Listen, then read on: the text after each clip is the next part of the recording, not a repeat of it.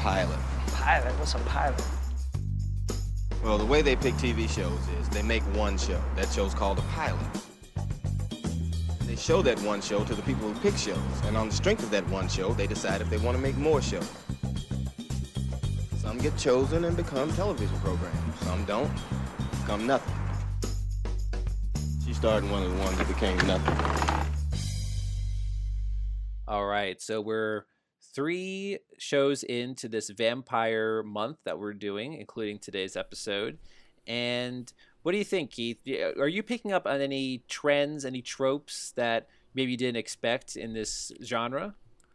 I'm learning so much about vampires and just how people, uh, maybe like 10 years ago, vampire stock was at an all time high.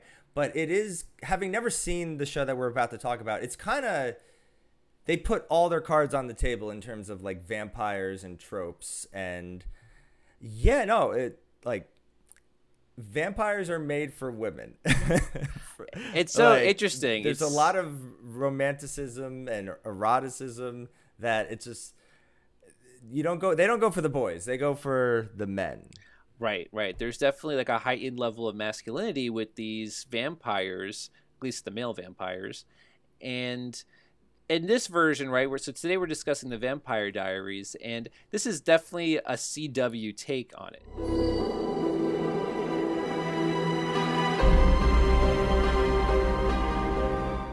I'm not saying in oh, a yeah. bad way, but you know, it is more in contrast to the WB version with Buffy the Vampire Slayer. This one is more melodramatic, I would say. It's not really as action packed, at least it, it, from this first episode, I would say. Because I agree, I haven't seen a ton of Vampire Diaries myself, but this one definitely focuses a little bit more on the melodrama, I would say, the the relationships between all these different students, which we get a lot of to begin There's with. There's a lot of dynamics that I had. I made sure to learn their names. yeah. Oh, for sure. We had to just to keep up with it all.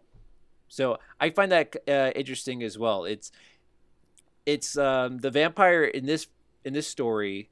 Uh, it's uh, Stefan, right?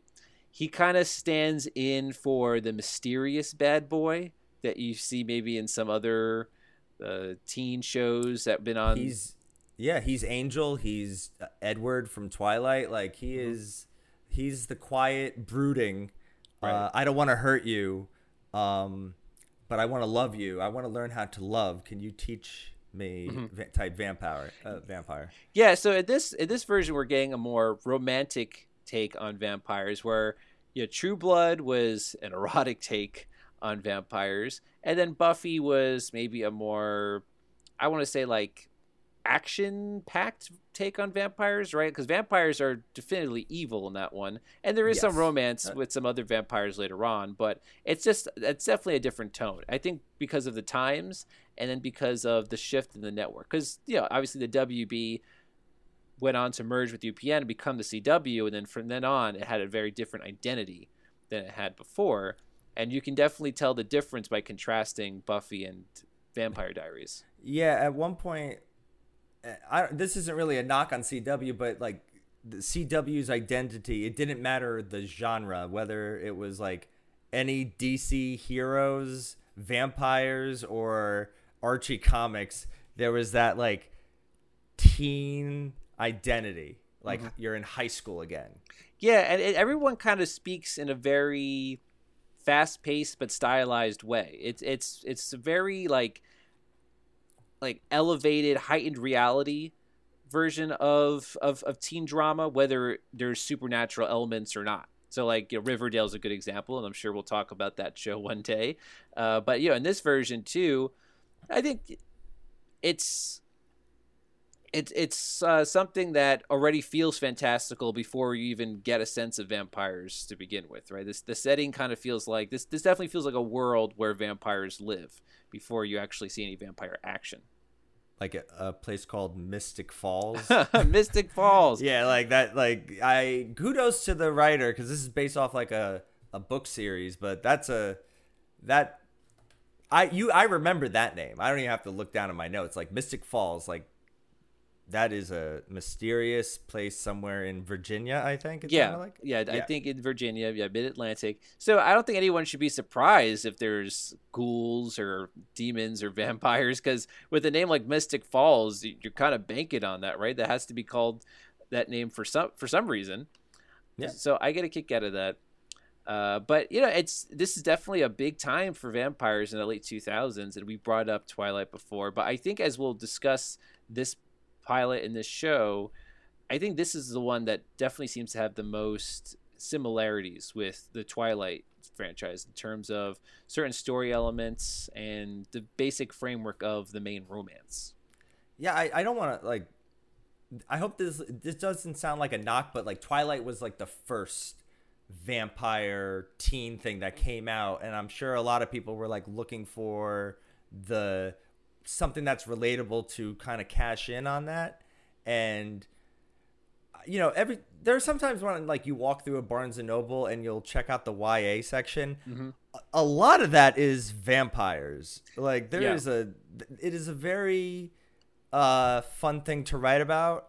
Uh a fun thing to explore, but a lot of those books are just vampire related. And hey, kudos! It looks like Vampire Diaries has like a a lot of books, and like I, I kind of underestimate the popularity in the YA field because you know you open up a like you look, go through the Wikipedia and you're like, wow, I'd never even heard of this story before, and you're like, it's it must be it, it has to be popular, and even by show wise, it did pretty well. Yeah, I mean, it lasted eight seasons. Uh, yeah, it was a staple for the network for quite some time. Yes. and it spawned off two spin-offs. there were two spin-offs that came from this. Um, uh, legacies and originals. So the I didn't know that. I've heard of the originals. I didn't know that was a spinoff. Yeah, yeah. So the it's still going on franchise wise. So the original show has ended, but I guess uh, the world still lives on for the fan base. And you know the the books came out in the early '90s. So even though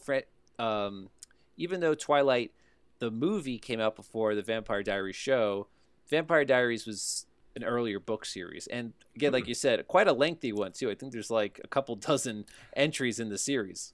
Like what? And just I I made a note. Like the books were written by uh, an author L. J. Smith, but she only wrote uh, the first seven. And I'm sure the publishing company was like, "This is a very popular book series. Keep Like, it we're gonna keep- we're gonna keep this going." And yeah, no, but I just found that interesting. Yeah, that, yeah, that, that I didn't realize that that they um the the original author basically maybe passed down the reins to another writer or team of writers or uh, maybe it was I, I'm not sure what the history is there, but yeah, I didn't I didn't realize that.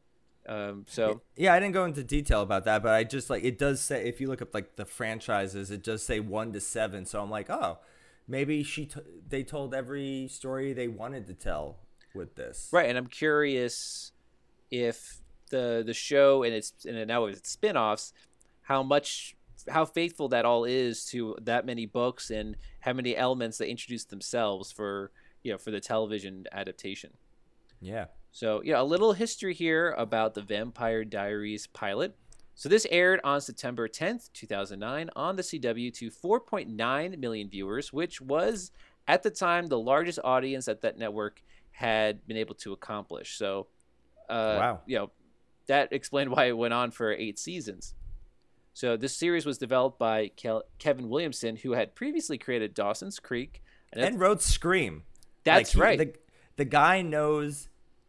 The guy's like in his fifties and has been writing teen movies, pretty Mm-hmm. good teen movies, as long as we've been alive. Like I know we, you did last summer, The Faculty, Wow. uh, a few of the Scream movies, and of course Dawson's Creek. So a lot of our teen memories we just owe to this guy. Yeah, that's so interesting too that he- created one very straight, non supernatural teen show with Dawson's Creek, but all the other content he does, well, Scream isn't supernatural, but you know what I mean. Like everything else, Horror esque. everything else has an element of horror to it, Yeah. and uh, that continued with this franchise. And apparently, he was not very interested in developing this series when he just heard about the general premise. But then the other creator of the show, uh, Julie Plec, who worked with Williamson on the Scream franchise, uh, encouraged him to read the books. And what he did, he became interested in the angle of a small town with a dark underbelly, which I think that's always an interesting appeal, right? Like you have that Americana, perfect, picturesque town, but you know, come night, then there's uh, some seedy happenings going on. Well, I imagine he's like, how do I separate this? How do I make it its own? And I'm sure when he when on paper it just looks like Twilight, what hasn't been done with Buffy, like it's a high school. Mm-hmm. And I, I when he started reading it, and you know, I'm not going to deny that these books are like they're probably pretty good. And he probably said like, you know, this goes beyond high school. I like and it has pretty good characters. It's just like I find the whole town interesting. And he I mean, hey, Vampire's Diary 8 seasons later, right? Right, and I I think the spin-offs definitely also get away from the high school setting into just the rest okay. of the town and the lore. And I think Julie Plec uh funny she was an assistant to Wes Craven uh, on Scream. So she's been, she's known Kevin for a, quite a while, but it's uh like she's the showrunner for the originals. Right. That that makes sense that they would at least continue on, uh, or at least one of them would, uh, because the show I've seen also a little bit of the originals, and I think that it all has the same feel about it, right? Just to keep con- the consistency I'll, with the world. I'll be upfront. Uh, I do not gravitate towards teen shows. Mm-hmm. Uh, I know you probably you've delved uh, into a few of them, but I said as I was watching this, it's like, uh, you know, I have a podcast where we talk about TV shows, preferably pilots, and I'm gonna be watching a bunch of teen show pilots. So I, I, I it's not that I need to be drawn to it, but I, I like to think I gave this show. I will applaud its praises and I will laugh at its silliness. But I think my arc for this podcast is I'll probably be coming around to teen shows. Yeah, there That's, is there is a campiness to all of those kind of shows, dating back from even the WB era with Dawson's Creek, for example, One Tree Hill. These are all shows that you know it's it's some it falls somewhere in between soap opera and somewhat serious sort of drama. You know, it's it's somewhere in the middle. They, they definitely it's not made for me. I do understand that it's not made for me, mm-hmm. and mm-hmm. uh and I, like uh, part of my is like okay i know gilmore girls and buffy can be teen shows but i put them more in like that's a joss whedon and an amy sherman palladino show. Like their style is all over that. Yeah. but like yeah vampire like oc one tree hill. Yeah oc I, they're just not made like i don't have posters of stefan not stefan uh, stefan and uh day like it's just I, i'm not drawn to it. Mm-hmm. uh but i i'm gonna i I like to think I'm gonna uh, give this show an honest shake. Well, you know, we want to do that with all the shows we watch, right? Yes. Like go into it and put aside any preconceptions we have about any given genre. So, uh, yeah, here we go. So this is the yeah, let's say it's uh, September 10th, 2009, and we're about to watch now on the CW the premiere of The Vampire Diaries. So, without further ado, Keith, take us to the pilot. 527, runway 8 kilo, you're cleared for takeoff.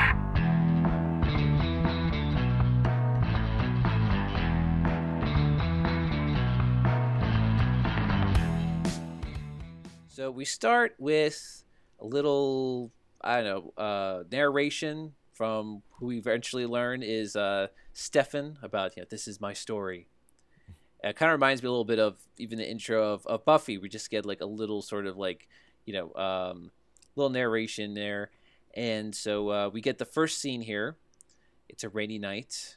A couple that we later learn, Darren and Brooke, drive down a lonely road when all of a sudden they run over somebody. Another couple in a car, huh? Yeah, yeah. It's like True like... Blood all over again.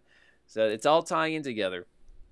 Uh, so you know the guy Darren gets out of the car to check on the person they ran over when surprise surprise it's a vampire who you know, kills him and you know eventually also kills brooke as she's running away which i thought was so funny uh, you know brooke doesn't know what's going on at first and she gets out of the car sees her boyfriend's dead body then sees this uh, figure and she runs away from the car.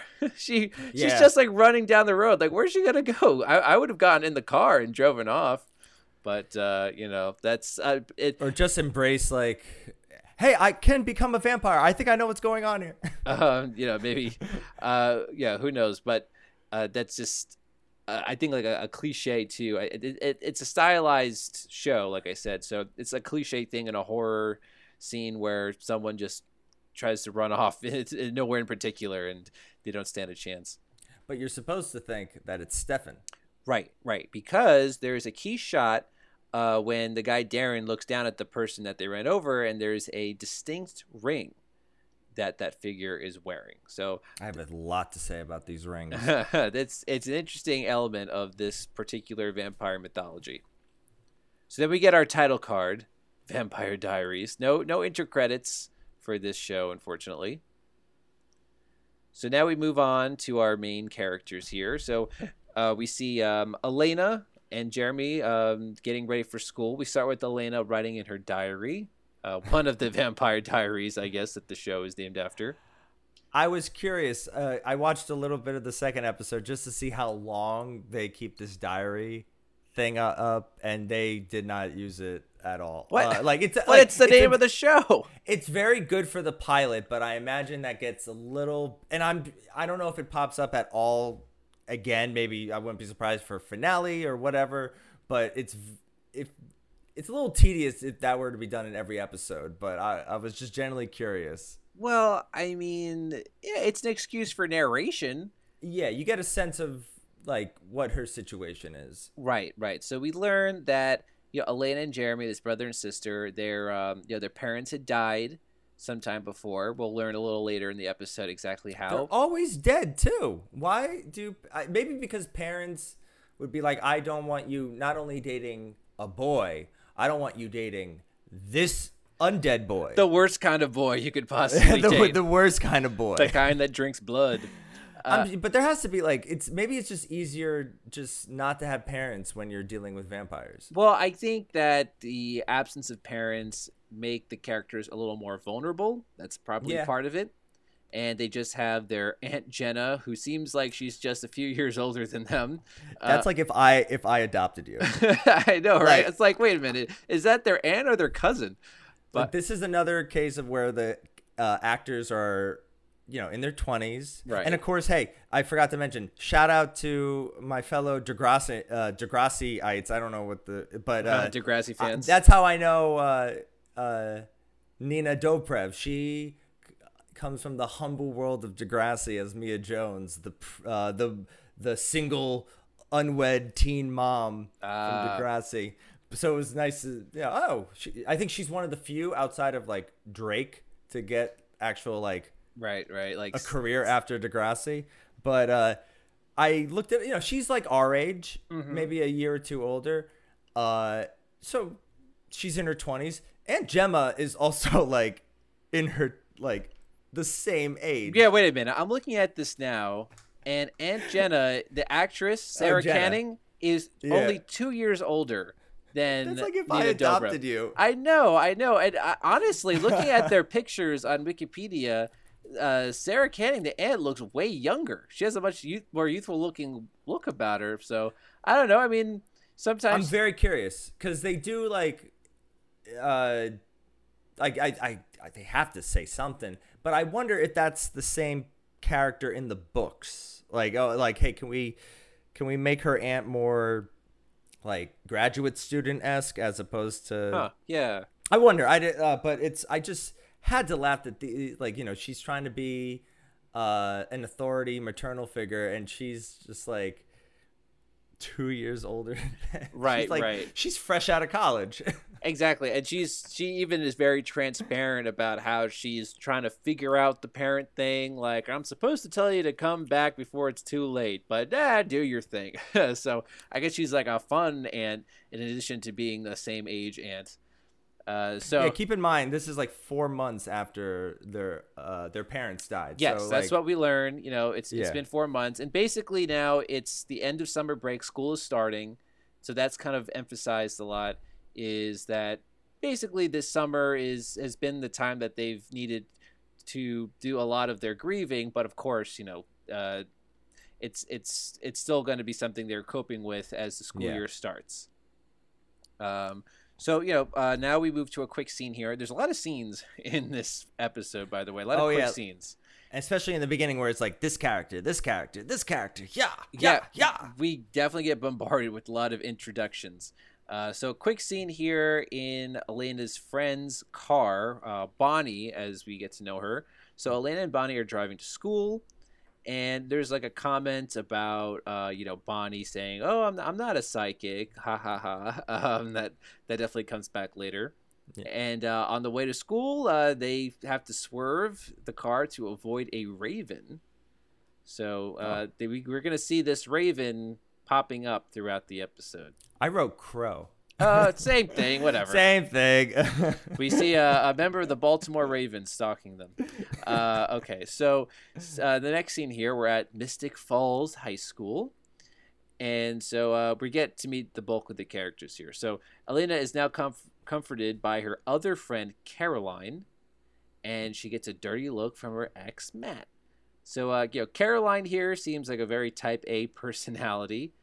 And then we get this guy, Matt, who seems a little bit brooding. He's, uh, you know, oh, he's brooding, all right. He's Like- not. He's a bit butthurt about getting dumped by Elena, as we learn.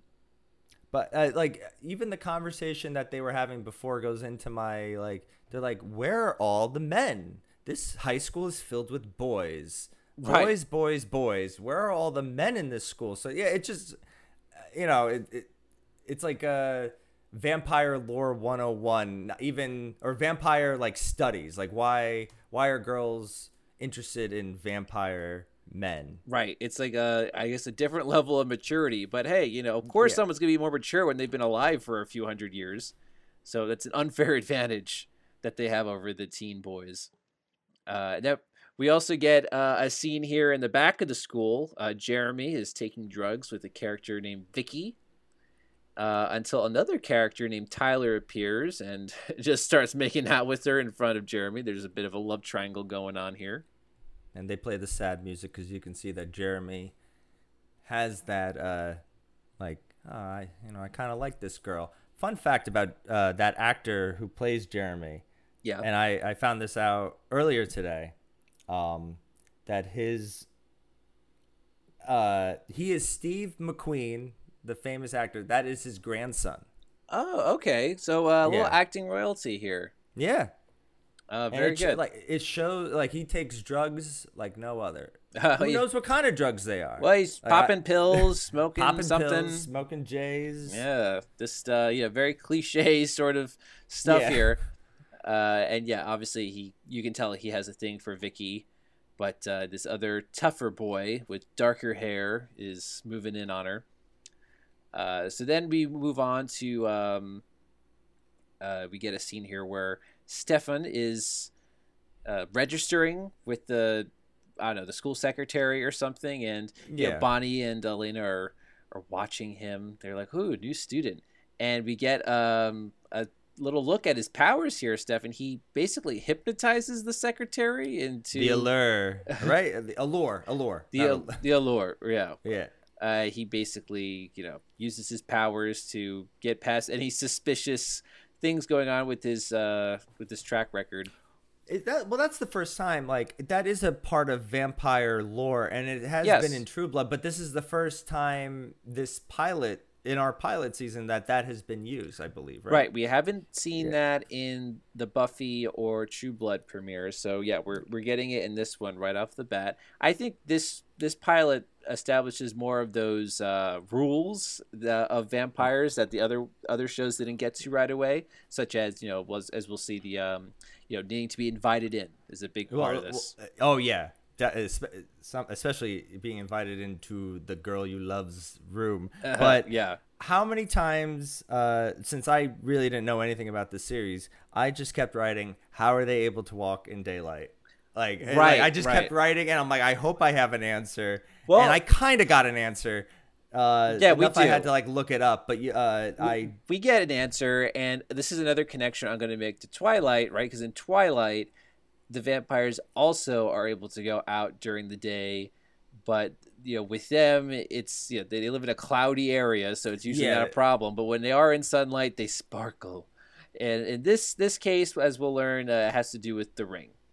Uh, I don't know if they really explain it that well, but you know, that's that's basically it. I hopefully they do. I they have to, but I I don't really need I don't need it fully explained in the pilot. Well, that's the problem when you have vampires in high school. High school happens to take place during the day, so Yeah. you kind of have to find a way around that rule that vampires can't go out in the daylight. And I'll take a ring over sparkles any day. All right, I'll quote you on that. that that should go on my tombstone. Yeah. So uh, then we get another scene here where you know Jeremy is doing more drugs in the bathroom, and Elena goes in to confront him about it. And yeah, I, I think that's an interesting scene, right? They have different ways of coping with their loss, and for you know Jeremy, it's uh, substance abuse. Yeah. And uh, like I had to highlight the line. What is that stoner talk? yeah, you, Uh, but yeah, they it. don't know how to. Ha- neither of them know how to handle their grief, and it and it looks Well- like they spent their whole summer avoiding each other. Yep, exactly. And uh, you know, Elena definitely, as the older sister, she has a is has more maturity about it, somewhat. Right? She's at least concerned for Jeremy. She doesn't want him to self destruct, and she spends a lot of this episode trying to talk him off the ledge. And he's being very stubborn about it. So that's that's interesting. I do find that to be a, a compelling part of this, right? Like you know, it's it's tough to for you can see that she's having a hard time trying to talk some sense into him. Uh, Yeah. But then, you know, as she leaves the bathroom, she runs into Stefan for the first of many times. It's a it's the meet cute to meet all cutes. Like it's such Mm-hmm. like oh they're coming out of the men's bath. Like it's a, it's a it's Right. their first introduction. Your heart's supposed to a flutter. Like whoever you like. Like oh if, I don't know if there is a team Stefan or a team uh Damien, and uh but like this is supposed to be like showing off the I guess charm or Uh, just like the, some- the cuteness of Stefan. Well, I, mean, I guess some sparks, but it, it comes off as creepy, right? Because he's right there, and I think she's startled, Elena. If anything, she, she's she's a little, um, you know, surprised that he's just like right there. And Well, he has a habit of doing that, I think. yeah, she's gonna have to get used to that. And yeah, back in class, uh, you, know, you just get this like really creepy shot of Stefan just staring at her, and you know, uh, Bonnie texts her as a heads up, like, uh, yeah, he's just staring at you. but it's not. No, it's not. It's like hot. The haughty Right. is sta- staring at you. It's like okay, well, as long as he's hot, then it's allowed. yeah, I Uh, guess he gets a pass because he's good looking in their eyes. I mean, personally, I think he's like all right. I guess. it, I guess like that's a thing that I've seen in at least with recent vampire stuff. Like uh, Bill does that to Sookie, like it just staring right at, like almost as if he could see the whole you, like uh, or Edward, Edward, the way he would stare at Be- uh, Yeah, exactly. It, it should be creepy, but I guess if you are the object of a vampire's desire, maybe something about that stare wears you down or makes you. Maybe it's part of their allure is that when when they have their eye on you, you maybe see them in a less creepy way than an objective observer would. And he's cute. Like uh, he is in a, he is a uh, what what the hell is his name? Uh, that actor is a good-looking guy, so it's it's it's it's he's not like Jeffrey Dahmer staring at you. Paul Wesley. yeah. Paul Wesley, yes. Uh, he's all right. Uh, so we get an act break here, and uh, the next scene, it's another quick scene. It's at uh, Stefan's house. Stefan's house. I keep saying Stefan. Um, he's writing about his The, desire. the next hottest place is Mystic Falls, where we got vampires, rings that make you go out in sunlight, and Oh wait, sorry. I uh sorry. I think I, I might have skipped a quick scene here. Um, so uh, before the act break, actually, there's an after school scene here where you know, Elena is going off to the cemetery. So oh yeah, she's writing in her uh, diary. That's right. So she's writing by she's writing in her diary. She's by her parents' tombstones. So it's not like she just randomly goes to the cemetery. Uh, No. you know, th- there's a reason why she's there. And uh, we get um, a fog rolling in very quickly. In a way, Uh, too quick, too quickly. I was about to say, in a way that it seems like there's a fog machine right outside the camera's view. You know, like just off camera, there's a um, a really big fog machine. And- like I said, I would laugh at the silliness, that is one of the the aunt being like The same age. only the same age as the main character, and the fog just like rolling in like it's at a concert. Yeah, yeah, as if you know we're at like the prom or something, and uh, then we get that crow again calling at her. So you know she she runs off. It's kind of a creepy omen she's saying, and of course she runs into Stefan again, and she notices his ring. So at this point, it's the viewer is supposed to think that this that Stefan is the the guy in the beginning of the episode who killed that couple. Right? I think the show's trying to trick you into thinking that. Um, but uh, you know, they get to they start talking a little bit more, and um, you know, They have that cute line like it's like, "Oh, we have history together." That's basically the I guess the theme one of the themes of the their story. Right, right. They maybe have some history, as you know. St- obviously, Stefan knows more than she does. Uh, There's and- that Kevin Williamson teenage great writing uh, we come for. I bet like that's something you high five in the writers booth like just going like that's a it's a good line. It's a good line. But uh, the conversation stops suddenly when Stefan sees that Elena is bleeding, and so you know he's he's uh, as a vampire that's a bit problematic for him. So his Yeah, he looks away, eyes go red. yes, yes, he uh, you know the side of it is not a good sign for him. So he has no choice but to flee suddenly. It's like when Batman disappears when you look away. She looked away for a second too. Like it was just like she Yeah, looked but, down like- and then looked up, and I know he's gone, but and I, I think vampires are just naturally quick. Yeah, that's another thing. Vampires, I think, can move very quickly. Um, so yeah, that that all tracks. Uh, so that now after that we get the act break, right? He disappears, and then you know huh, what happened. Uh, find out after the break. Were you following me? No, I uh, I just I saw you fall. Uh huh. And you just happened to be hanging out in a cemetery. I'm visiting. I've uh, family here. Oh. Wow. Tactless. I'm sorry. It's a fog. It's making me foggy. And then back there, there was this, this, this bird, and it was all very Hitchcock for a second. That, that is the bird movie, right? The, the Hitchcock. I'm Elena. I'm Stefan. I know. We have history together. In English and French. So when we do, now we're at Stefan's house, and he, he's writing in his diary. Uh, It's a journal. well, it's all the vampire diaries, not the vampire. Everyone has a diary. It's not the Vampire Diary and the va- de- uh, Vampire Journal, all right? Two diaries. And so he's writing about her, and you know now we see that he had taken her diary. You know, was that an accident or not? I don't know. Uh, so uh, now we go to uh, this restaurant, the Grill, as they refer to it as, very generic town restaurant. Uh, so we see here Vicky is working as a waitress, and she's talking with Jeremy. We find out that they were hooking up during the summer, I guess when they were also doing drugs together. and Vicky is Matt's sister, Correct. and Matt is best friends with Tyler. right, who is the new romantic interest for Vicky. So I hope whoever does watch Vampire Diaries, like I don't need much validation, but I had to like that came from memory. Right. Well, yeah, I imagine that in the writers' room, you had to have like a, a dry erase board with uh, a web of all the different relationships Yeah. these characters have with each other, uh, because that is a bit of a mouthful, right? It's like, you know, Vicky is sisters with Matt, whose best friends is Tyler, who wants to go out with Vicky. You know, that's it's it's a whole roundabout thing there.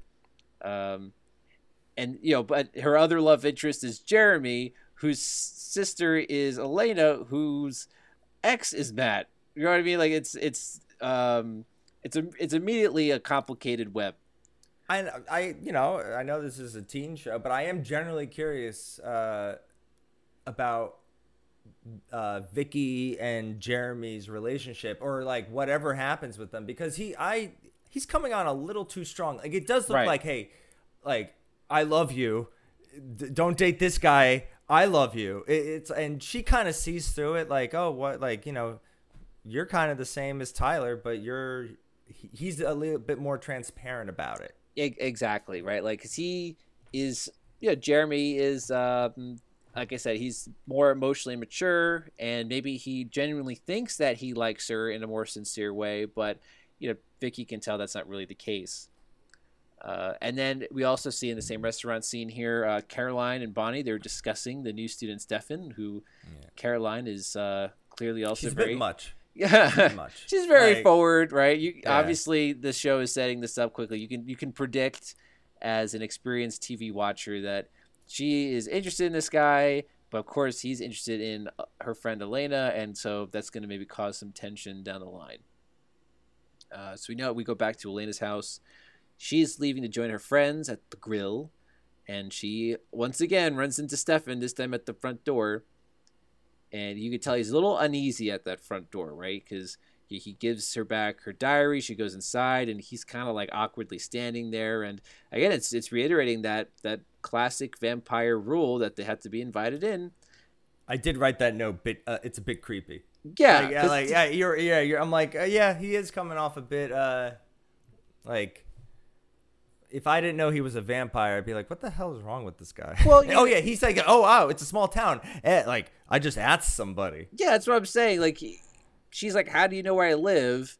And he's like, "It's a small town. I asked somebody. Who? Who'd you ask? Like, you could just say you looked her up in the yellow pages. I guess I don't know. Like, it's to say like I asked somebody and to phrase it like that is very suspicious. like, Yeah.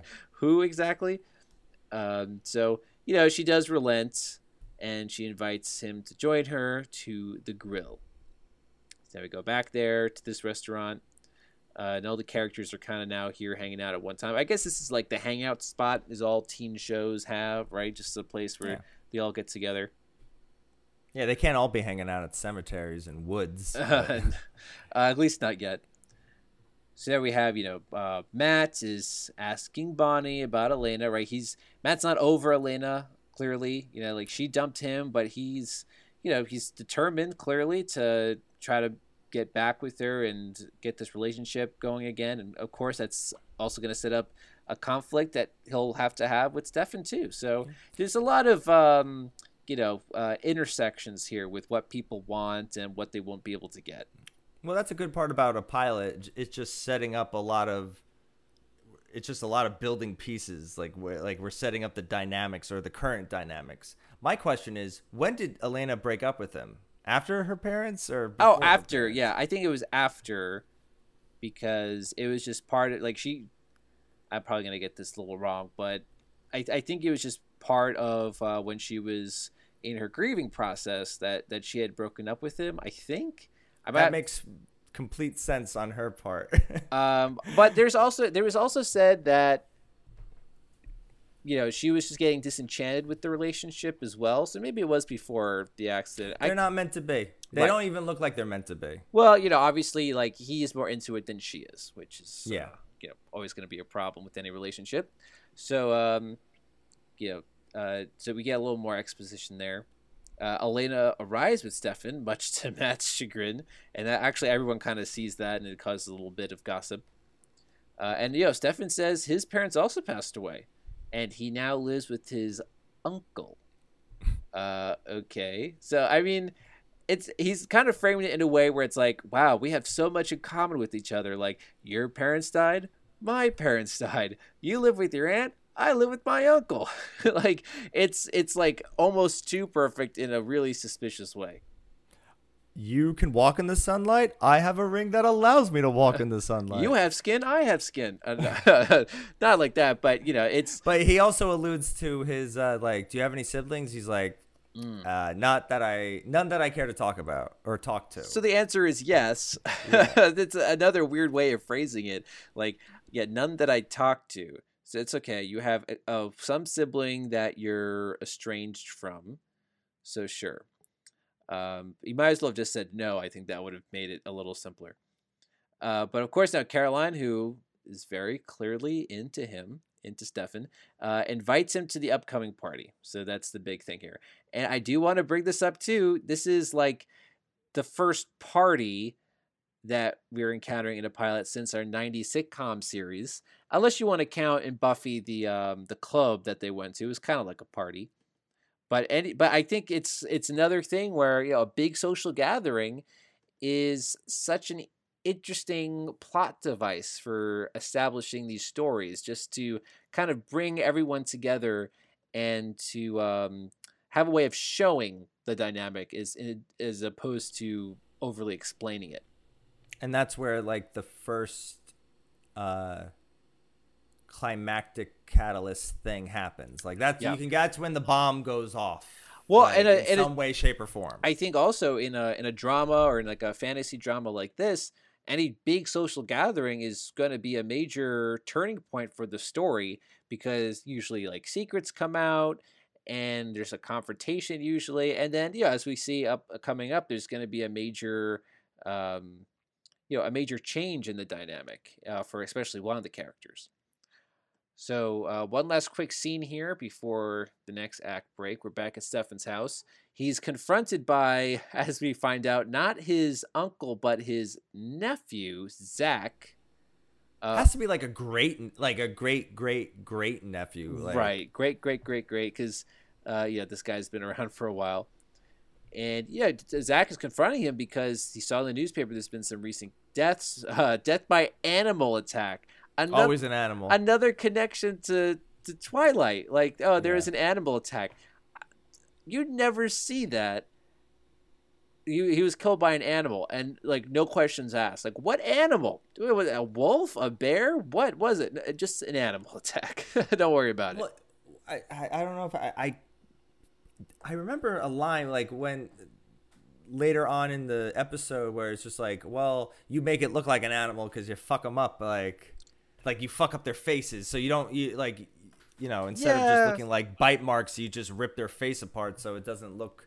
And of it course, looks like an animal. in Yeah. uh you know in in this and in twilight where vampires are not well known right no one really knows that there are vampires of course people are going to just accept that there was animal attack no one's going to be that suspicious that oh it must have been a vampire because most people don't really know vampires exist yet Now I'm gonna look at every bear attack I see on the news. I'm gonna be suspicious. well the vaguer it is the more suspicious right because okay a bear attack at least they say what animal it is it's like something killed them what um you know it doesn't matter By the way, this uh this grand nephew Uh-huh. is I want to know what this guy's life is. I want I don't know where he fits in the main character, regular recurring character roster. Right. But this guy, can you imagine just like having a semi-normal life all of a sudden like your ancestor vampire uncle comes living with you? He's you're like, "Hey, can I stay with you for an indefinite amount of time?" Um,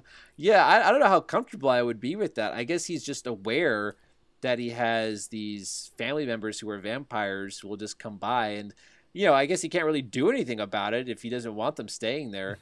my vampiric family coming it's so I, I embarrassing. watch. See, that's where my mind's at. I'm like, I want to know this guy's story, who's just like, whose life is just like, ah, vampire crap. Damn it, my embarrassing vampire uncle's back in town. He's killing Yeah. people again. Like, man, so embarrassing. yeah. Uh, so we get one more uh, big plot reveal here. Stefan uh, goes into his room and he looks at an old timey photo of a woman named Catherine, and it's dated from 1884. And uh, surprise, surprise, this Catherine person happens to look just like Elena. Now that's some Dracula stuff. Like that is, Mhm. like, oh my, my long lost love is alive, and it, like she's back. Like there, is like Well- it kind of takes elements from a lot of vampire, uh, like all you know, Dracula, Twilight, this and that. Well, let me ask you this. So, what do you think that means initially? Because they don't really explain it in this first episode. But what you know, you see this picture, and what what conclusion would you come to based on the little information we know so far? Um, just, ba- just if I had to guess, like, oh, it, same thing as Dracula. Like, oh, her spirit or her essence is has continued on into this uh, body, and we are locked. We are soulmates in eighteen in the eighteen hundreds. And we're soulmates now, but she doesn't know it. Right. So I have to like remind her of it in Right. some way, This or could- like, I have to put like memories of the Civil War. Yeah, this could mean a couple things, right? Like, yeah, maybe Elena is a reincarnation of Catherine. That's the word I was looking for. yes, um, uh, or maybe you know she's a descendant of Catherine. Uh, who knows, right? Like at this point, it's it is supposed to be unclear, but clearly there is some connection here, and Stefan knew to find Elena because of this mysterious connection she has to a past love from an earlier century. So He uh, just can't. He's just so hung, hung, hung up on that relationship. get Just over can't it. Let it go. Can't let it go. It's been over a hundred years, man. Gotta move on. Uh, so that's like you know the plot thickens at that point. Act break. There were 346 casualties, unless you're counting the local civilians. That's correct. Mr. Salvatore. Salvatore. Any relation to the original settlers here of Mystic Falls? Distant. Well, very good. Except, of course, there were no civilian casualties in this battle. Actually, there were uh, 27, sir. Confederate soldiers, they fired on a church, believing it to be housing weapons, and they were wrong. It's a night of great loss. The Founders Archives are uh, stored in Civil Hall if you'd like to brush up on your facts. Uh, okay, next scene here. Uh, we're back at Mystic High School. We're at a history class here. They're asking some questions about an important battle that took place in the town that no one's really able to answer. The teacher here, a little insensitive, I would say, to He's a dick. Elena. yeah, that's what I'm saying. Like, you know, he calls on all these characters. No one can answer the question. He calls on Elena. She's she doesn't know how to answer. The question's like, uh, how many people died in this important battle? She doesn't know.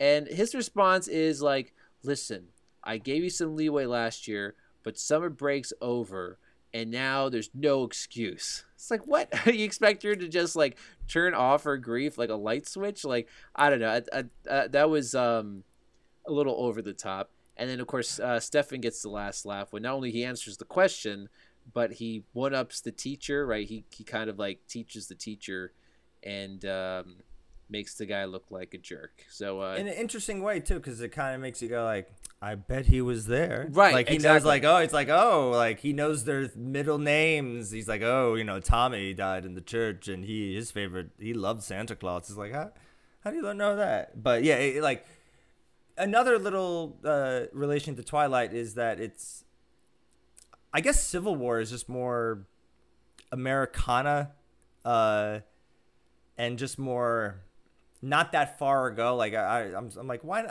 Because I asked myself, why not the Revolutionary War? But it's Civil War is more brother against brother. Yeah, it's a good point. You know, and also in terms of generations, I think you could say that the Civil War was maybe like five generations ago, four Yeah, generations, not- it- right? Like, In the grand hist- uh, scheme of things, it's not that long ago, even though it right. is for us. it's a different era, but at the same time, like, you know, if you're um one of these vampires who's been alive for several centuries, right? It's it's you know relatively not that long ago.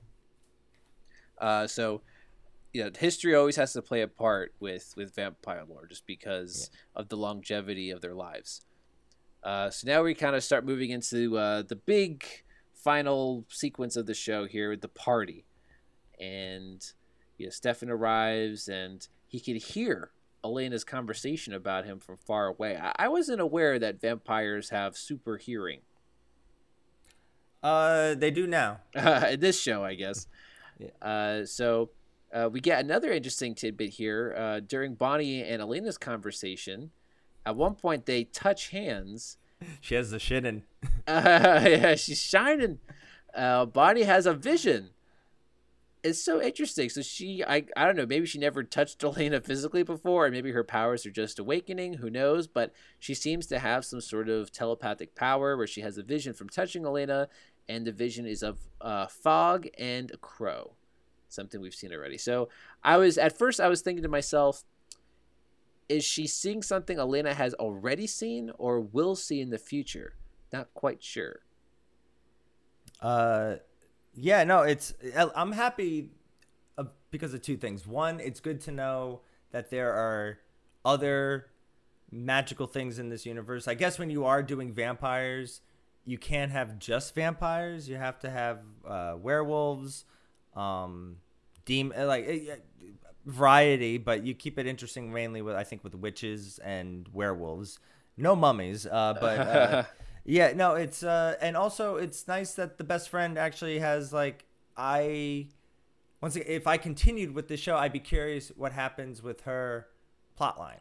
Yeah, so uh, you're totally right. It's it's hard to have a a vampire show or franchise where they're the only supernatural creatures. It seems like they just go hand in hand with you know, like you said, werewolves, what have you. Um, you know, we saw that in True Blood, and you know, I don't know if they have the same exact roster of of creatures, but you know, we also had telepathy in the, the in True Blood, and we're getting it again here, you know, in a different kind of way. She doesn't read, you know, Bonnie doesn't read Elena's thoughts, but she has visions.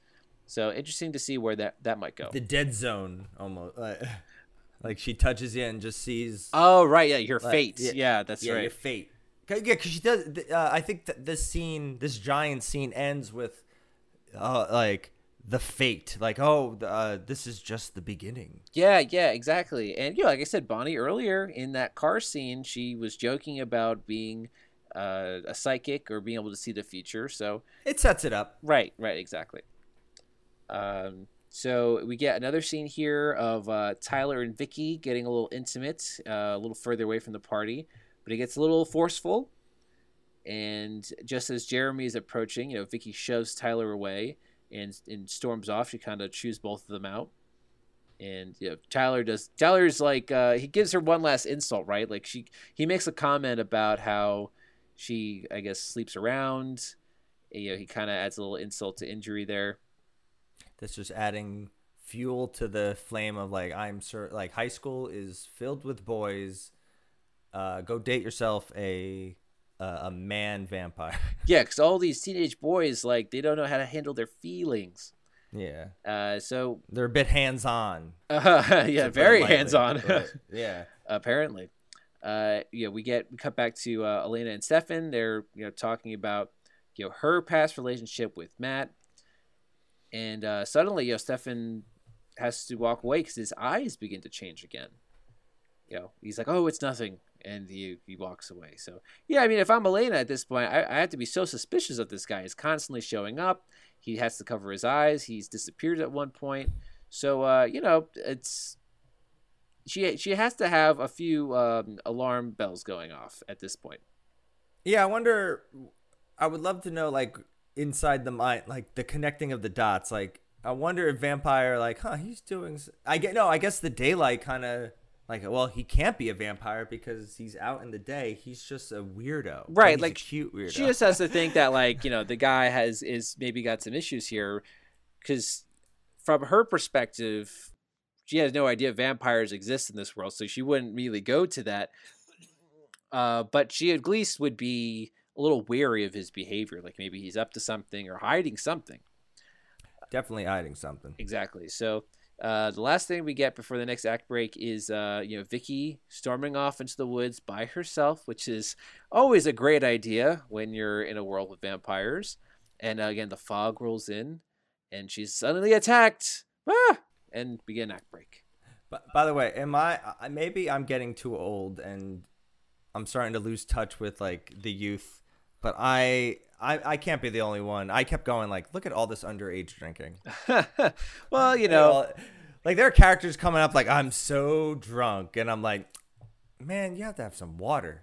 Well, you know, I should have mentioned too. This party is in what seems like uh, I don't know, not a construction site, but it's in this like open, like gaz- Gazebo. gaz- I thought like a, a cause like somewhere in like a, a, a sanctioned park that you can have a bonfire. Yeah, It's like yeah. the back to school, like all the kids, like it's. But animal- it's- the nerds and the jocks come together. Yeah, but it's like um it's definitely in the woods and not like a place where people are meant to have parties. It's kind of just like the place where, you know, teens kind of discover that they'll get left alone, right? No one will bother them when they're having a party there. Um so yeah, we get uh you know, uh, it's, it's funny enough like there's also a lot of commercial breaks during this uh cuz yeah, we'll see. There's a couple more. Crow's a bit much, don't you think? Where do you see what I can do with the fog? When'd you get here? Well, I couldn't miss your first day at school. Your hair's different. I like it. It's been 15 years, Damon. Thank God. Couldn't take another day of the 90s. That horrible grunge look. did not suit you. So after the commercial, we get back to the party. Uh, you know, Matt goes up to Elena. He says he's not giving up on their relationship. Uh, Good for him. You know, I don't know what he expects to accomplish with that. It's so forward, but you know, I'll wait for you. That's what he says. Yeah, you know, he's being honest. Uh, then we get a scene with Caroline trying to be alone with Stefan. You know, very she's very forward. She's kind of giving him these like very obvious eyes, and he you know, he lets her down easy. he tells her like, "Listen, you and me, it's not gonna happen." And you know, I feel a little bad for her in this moment, right? Because you know, clearly like she put herself out there, and it's not like she did anything wrong except maybe be a little too eager. But I don't know, like your frustrations come out a little later in the episode, and in this moment, like she she she goes from being kind of annoying to being a bit more sympathetic. I, I want, I or I bet that, or I think it's kind of obvious that like all the girls don't have to necessarily connect right away with uh, Elena. Yeah, like because Elena, I'm sure her personality will differ and grow as she kind of comes to terms with her parents' death and falls in love with Stefan, Stefan, and uh, and deals with his brother. But also, like you can connect with Bonnie, you can connect with uh, uh, Caroline, like because Caroline has some like uh, insecure issues, like why me, like why, or why not me, actually. Oh, absolutely, and that's that's what you find out. She tries harder is because you know she feels like she's often the one who's overlooked. So Yeah, you know. and she's a pretty girl. I'll like like she's she's a pretty girl. yeah, no, absolutely. But uh, you can find love one day. Yeah, as we'll discover, she feels like she's in Elena's shadow. Yes. Uh, so, uh, you know, Elena follows uh, a drunk Jeremy into the woods. You know, she's concerned about him, and he's he's off looking for Vicky, and they find her, uh, you know, but seemingly dead and bleeding very badly. So they take her back to the party. Everyone's very concerned, and Stefan sees what's going on, and he flees. And as he's fleeing, Matt sees this, which I think yes, that's a key. Having not watched this show at all and continuing a little bit into the next episode, I think it's going to be very important. yeah definitely like you know he's gonna have his personal reasons for maybe uh warning elena about stefan but you know now he kind of has a little more ammo right like he he's acting suspicious and so um you know the, the conflict there is already brewing so uh another quick scene here uh stefan comes home he tells zach that there was an attack it wasn't him and so who could it have been and this is where we get to meet his brother Damon. And uh, with a name like that, of course, we know this is our antagonist. He is the spike to Stefan's angel because he is Ah. also like deliciously chewing. Like Ian Somerhalder's a good actor. I see. Uh, I know him from Lost, but he's just chewing this uh, deliciously evilness up. Yeah. But what is up with the crow? Oh yeah, because the crow. At first, I was thinking to myself, does he turn into the crow? But no, I don't think vampires are shapeshifters. But No, but I read that he could in the books, but the the writers wanted to like not give him that power or like at least not have it like all come at once in the pilot. So what is the crow? Is it like is Iago or something? uh, it's I guess maybe it's just the thing. Like I'm It's sure important enough to put in. Right. I'm sure they'll explain it later. He has a connection to this crow and also to fog. But I think for the time being, it's like a, a visual indicator that he is making his presence known. Okay, and, and I'll then, settle for that. And yeah, I guess that, that that also reveals that, you know, for example, earlier in the, the show, he had also been stalking Elena, right? And when she was driving to school and when she was in the cemetery, he was nearby and maybe about to make his presence known before Stefan showed up. Well, we'll find out that these brothers could not be more different. And are like I guess are they brothers or are they vampire brothers? Like Oh, good question. I, I and and I, I'm v- I'm curious. I, I wonder if the show are, like are they born of the same mother or are they born of the same like the same vampire turned us into vampires? I'm very curious to find out. Yeah, because if they are actual brothers and they're both vampires, I mean, maybe it's both. Maybe he became a vampire first and then forced his brother to become a vampire. We'll see. I'm sure with eight seasons, like we probably the show looks like it has flashbacks in it. Oh, it would And, have to. Like you, you will go back to like Willow Creek, that battle, the the transformation. You'll see like like uh, Nina Dobrev will have to be Catherine. I'm sure. Right, I, and I like. I like stuff like that. Give me that. Like I want to know like what Mystic Falls was like during the Civil War. You're right, because they are setting up a lot of backstory, and it would only make sense to do flashbacks to fill in those gaps. Uh, so one final act break here, and uh, we go back to Stefan's house here, where you know Damon and Stefan they're they're confronting each other. They haven't seen each other in 15 years, and there's an obvious reason why. You know, Stefan what doesn't want to live a vampiric life of preying on humans and and killing people but you know damon seems to revel in that. So you get the clear difference there between the two characters. You know damon confirms that he was the one who attacked vicky. He was apparently also the one who killed the couple in the beginning of the show. And he's aware of stefan's desire for elena. So uh yes, Stefan's basically a vegan. Uh, yeah but i a thought vampire. He's like I only I only chew like squirrels. Oh right, yeah. Damon does make a comment like, you know, when's the last time you had something stronger than a squirrel? Which Yeah. I wasn't aware either that vampires can feed off the blood of any creature. That's what they did in. That's what they did in Twilight. They like ate deer, right? Like, are they Oh, you're right. Yes, yes. they like that is the the cool loophole. Like the cool, the good vampires don't go after humans. They kill Bambi. yeah, but again, that's sort of a cheat because I think in other in other franchises, that's that's like the stakes. You know, you you maybe want to be friends with humans and have some connection to your humanity, but in order to maintain your immortality, you have to kill people, and that that's the ultimate, um, you know, uh, trade off to being a vampire is giving off your uh, giving away your humanity, and for them to, to come up with like a loophole, I think sort of cheapens the stakes. Maybe I can like unloop that hole. Uh, like i- i- if if it looks like Da- uh, Stefan cannot really, he's not good at controlling it.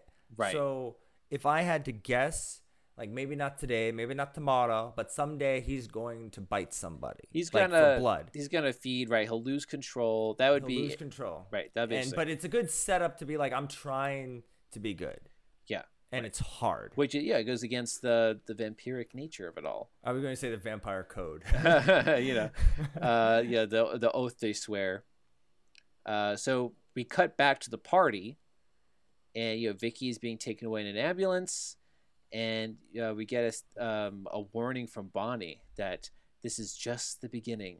Things are just starting because, right, the vampires they just arrived, so of course, um, you know, it'll only get worse from here. she could. She might as well have said, "Take us to the pilot." Uh, yeah, right. Uh, she, we'll get her on here.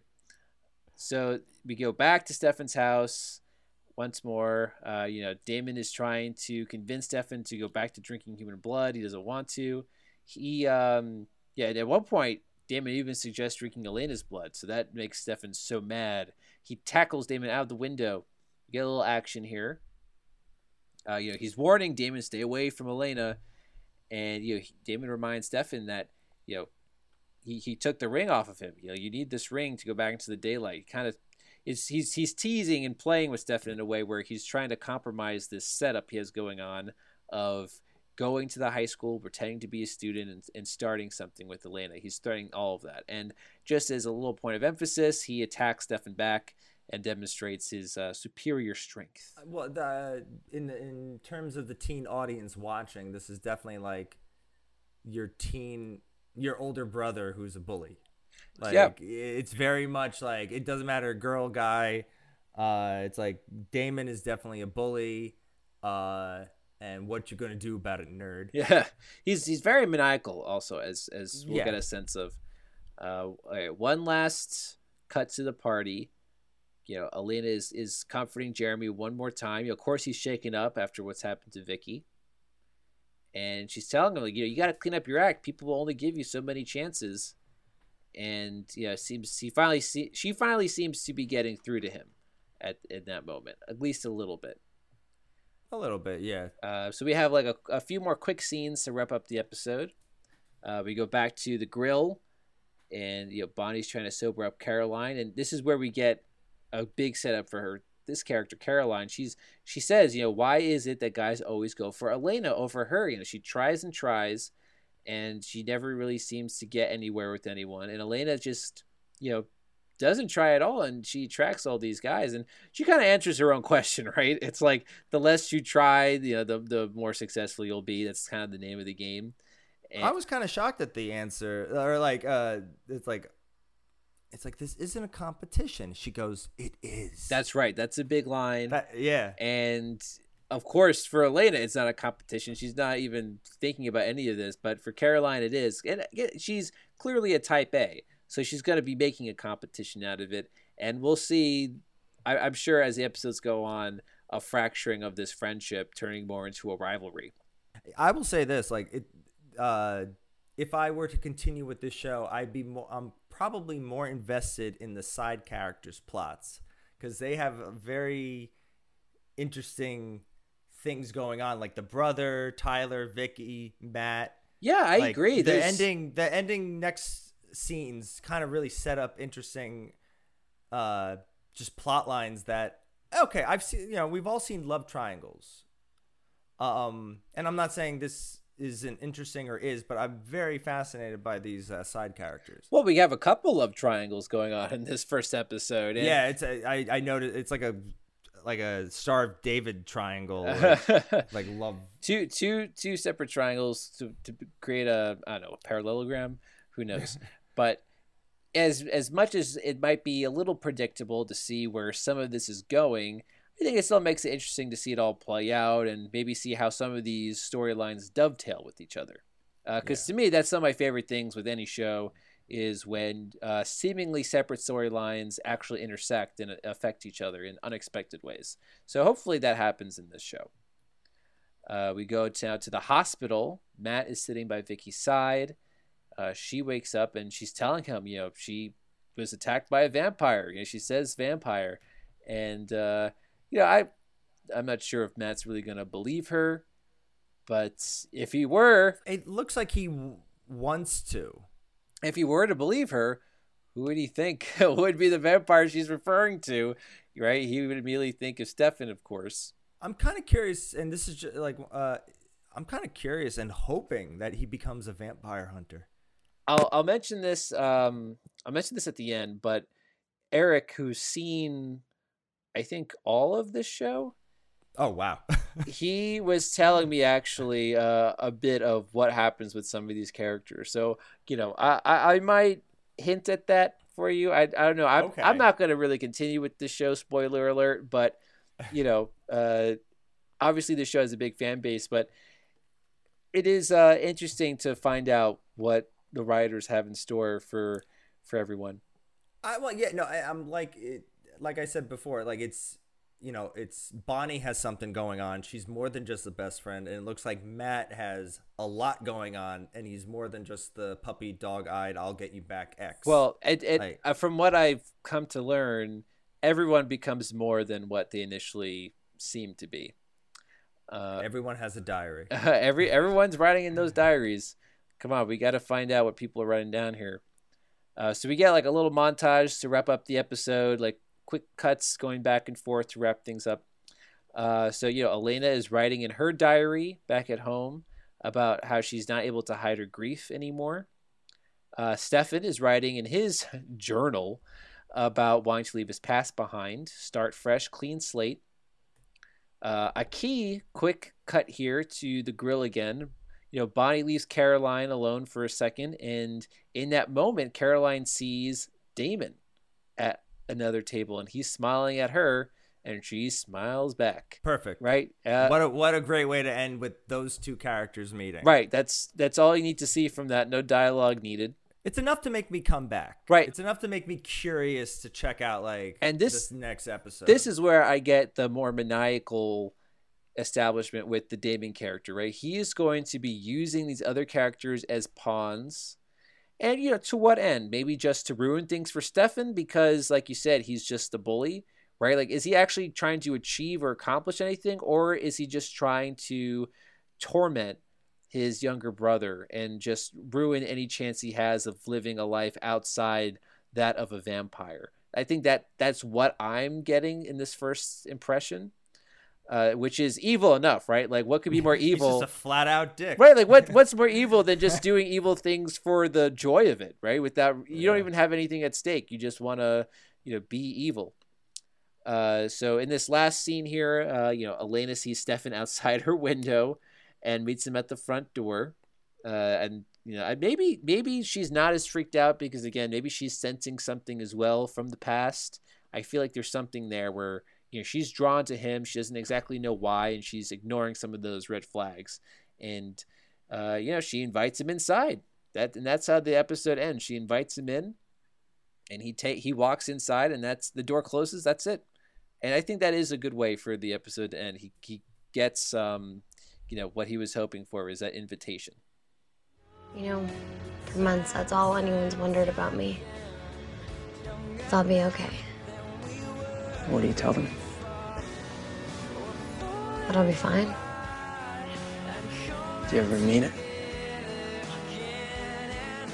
Ask me tomorrow.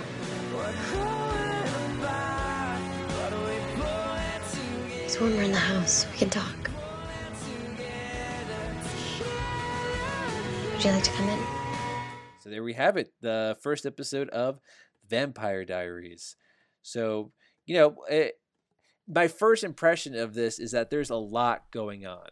And I feel like what is established in this first episode is what maybe some other series would take, you know, maybe the first three or four episodes to establish. Which is kind of shocking because, or actually, it's not that shocking. Uh, only because this is like 22 episodes, I think, right? Like, or it's like it's more than. Let me see the episode uh, count. 13. Um, um, well, no, wait. Let me see here. The episode count Da, da, it was this the seasons one through seven had full 22 episodes each right? that's that's that wow. Uh but you would think uh a, yeah a lot happens but i think that's just the style of a teen show. I could be wrong. You know teen shows a little bit more than me.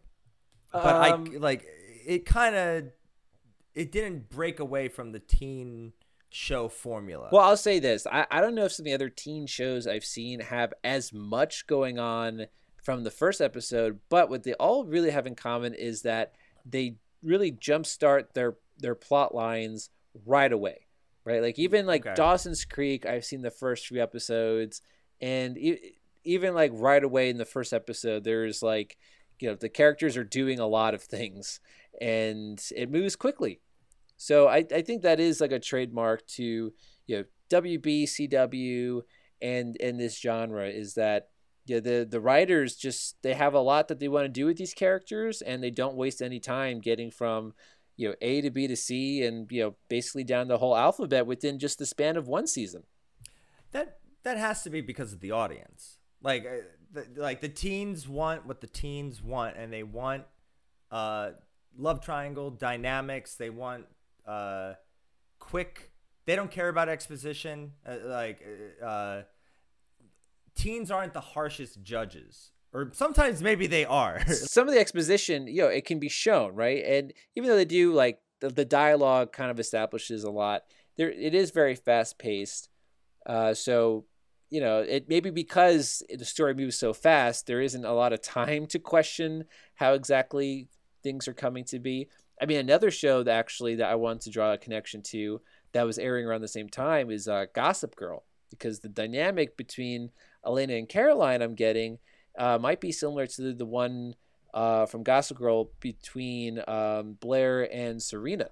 Because again, like you know, uh, Serena's the it girl and she doesn't try very hard to be this very um, you know attractive and alluring person that people are drawn to while blair is very much always like a go-getter trying hard and feels very frustrated when she feels that you know, uh, someone who doesn't try as hard seems to be getting all the things that she wants.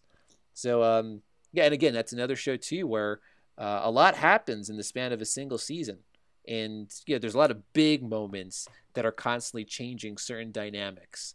And uh, again, like it's it's like juicy moments, right? Which appropriately enough for the Vampire Diaries, you know, very juicy, bloody moments of drama that teens really uh, get excited about.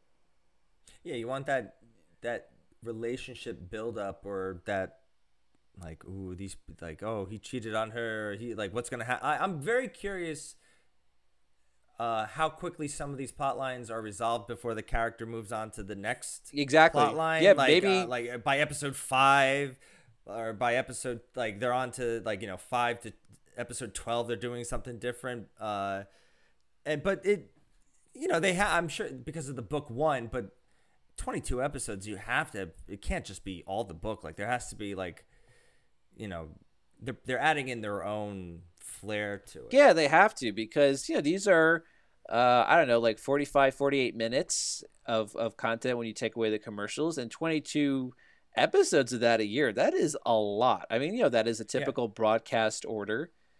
But at the pace that this show is going, you know, it's immediately going very quickly. And from what I understand, you know, a lot of people really like the show for the full run. It doesn't really lose its pace. Really? because I did read that uh, Nina Dobrev left yeah. after season six, and I, I'm sure it was just more I.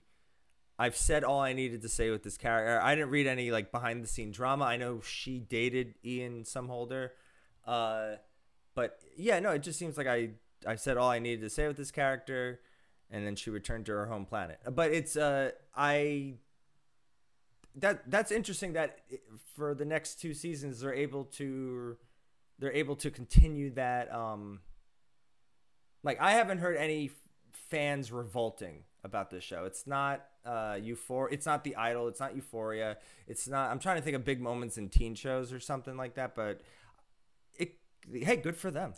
yeah, I think that is impressive and there's a lot of pressure as a writer when you're doing that many episodes for this particular audience that does have a shorter attention span to constantly come up with these big dramatic moments, right? To constantly keep them guessing, try not to be too predictable, but again, the dynamic is constantly changing. And so, how can you do that for eight seasons without repeating yourself, without going too far over the edge. You know, maybe they do, and audiences didn't care. Like, who knows how far they take this, this premise and how over the top it gets. From what I understand, I was hinting at before, a lot of these characters do become more. You mentioned something about a vampire hunter. Apparently, there is a character that does become a vampire hunter. You find out there's a character who is a werewolf. There's a character like some of the characters turn into vampires, right? Like there's there's um a lot that goes on there. I feel like you're giving me a list of like their pictures and like yeah. occupation. Which one? I have to like connect. Which one is because I feel like my guesses right now. It's like oh, who I think might end up being the vampire hunter. It might not be who you think. Right, right. I my but... my Eric actually we were playing this game yesterday and I was like right half of my guesses or I was right on my second guess with some of these like who turns out to be the vampire hunter or the werewolf. Who who do you think of all the characters we met in this first episode, is most likely to be a werewolf? The asshole teacher. Uh, no, um, uh, not the brother. No, right, Jar- um, Matt. No, it would be uh Ty Tyler. There you go. Really? Oh, like see that? See, uh, so he. But doesn't he look like he would be a werewolf? I feel like he has. He has. He kind of looks like Taylor Lautner. I was about to bit. say he has a, he has a spot. Okay, the dark I, hair. You know, like he. Now I see. Same it. way about him, and again, that connecting once again to Twilight, and I guess uh, in all of all my vampires look like Seth, or all my werewolves look like Seth Green right now. So that's where I'm at. Oh, that's a good point. um, you know, and that's so funny too that in all of these mythologies, vampires and werewolves are enemies.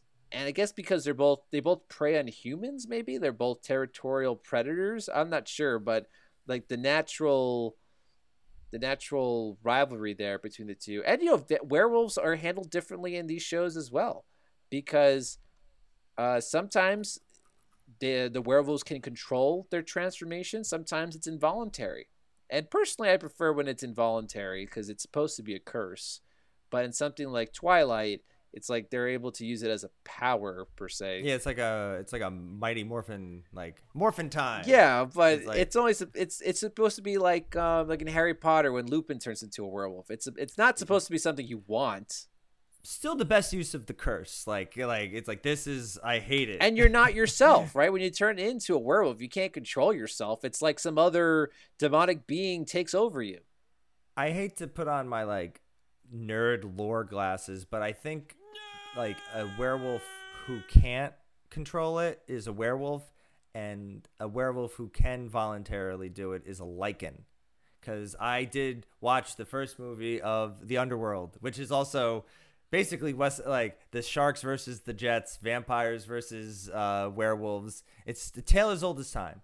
Um, really but I like it. Lycans are more like evolved werewolves. I think like that's it's a cool word. No, that's that's um okay. I'm glad there is a distinction though, because like I said, I I, thi- I like it when werewolf is a curse. It's supposed to be horrific because it brings out an inner demon that you can't control. And it looks like it hurts. Like, thinking of what's that uh, American Werewolf in London? Yeah, right. Like it's supposed to be, um, you know, very painful, um, like mutilation of the body in a way. Here, the biggest uh, unique factor that they have going for them is the ring that allows them to go out in the daylight. I'll allow it. Sure, why not? And again, like like you said, you know, maybe these audiences they don't really question things. If there's a magic ring that allows vampires to go out during the day, then why not? And it seems like an interesting plot device if Damon is able to maybe take that away, and it could be maybe something where like, oh, like you know, he, it's lost, it's missing, and the other characters have to go find it, right? Like I can imagine that being a storyline.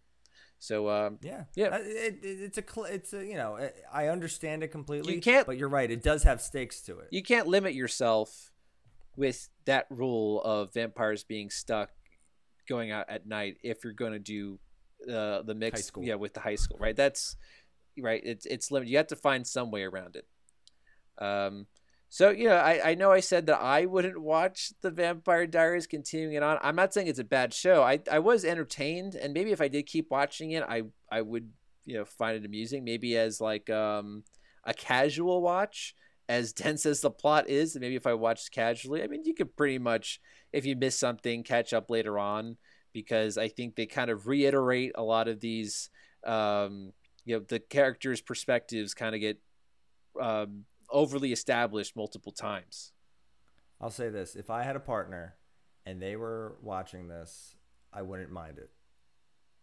That's it. I think that's the best way. Like I wouldn't like. I I would be like you know I, I think I once again I I went to I said this last week, but every uh, when I went to a party once and I said, "Oh, we're going to be doing vampires," and one of them is Vampire Diaries. All the girls, all the girls watched it. I was shocked, and uh, so if I had a girlfriend and she was watching this, I would, I would find myself invested. I'd be curious, maybe at times more than her, just to be about different characters. But I'm, part of me is like, I after this episode, I kind of want to look up spoilers, but I won't, and I'll wait until one day. One day I'll figure find out like what happens. What's the mystery to Mystic Falls? i agree one day i'll look up the uh, vampire diaries wiki fan page and just sort of like read through each character's and bio hey, we might come back to this. We might come back to the show with this spin-off. So I'm kind of That's a good point. Curious if it if it does like what uh, Angel or other spin-off, like if other characters from Vampire Diaries just pop in and go hello, and yeah. Yeah right? Are, are the spin-offs concurrent with the vampire diaries? Are they a prequel or sequel? I'm, I'm curious about that as well. Uh, so yeah we uh, we've talked about three vampire dramas i would say right? Uh, buffy is more of an action-packed drama uh, true blood is uh, a lot of things an erotic drama a lot of a lot of erotic drama. That's a good erotic thriller maybe uh, and then this show is a little more of soap opera-ish vampire show Uh, but we have to finish off our month of October, a vampire comedy that I think we're both big fans of. And what other vampire comedy is there uh, besides What We Do in the Shadows? So uh, that's going to be how we wrap up the month of October. Uh, so looking forward to that one. Uh, but until then, Keith, uh, we'll see you guys at the next pilot.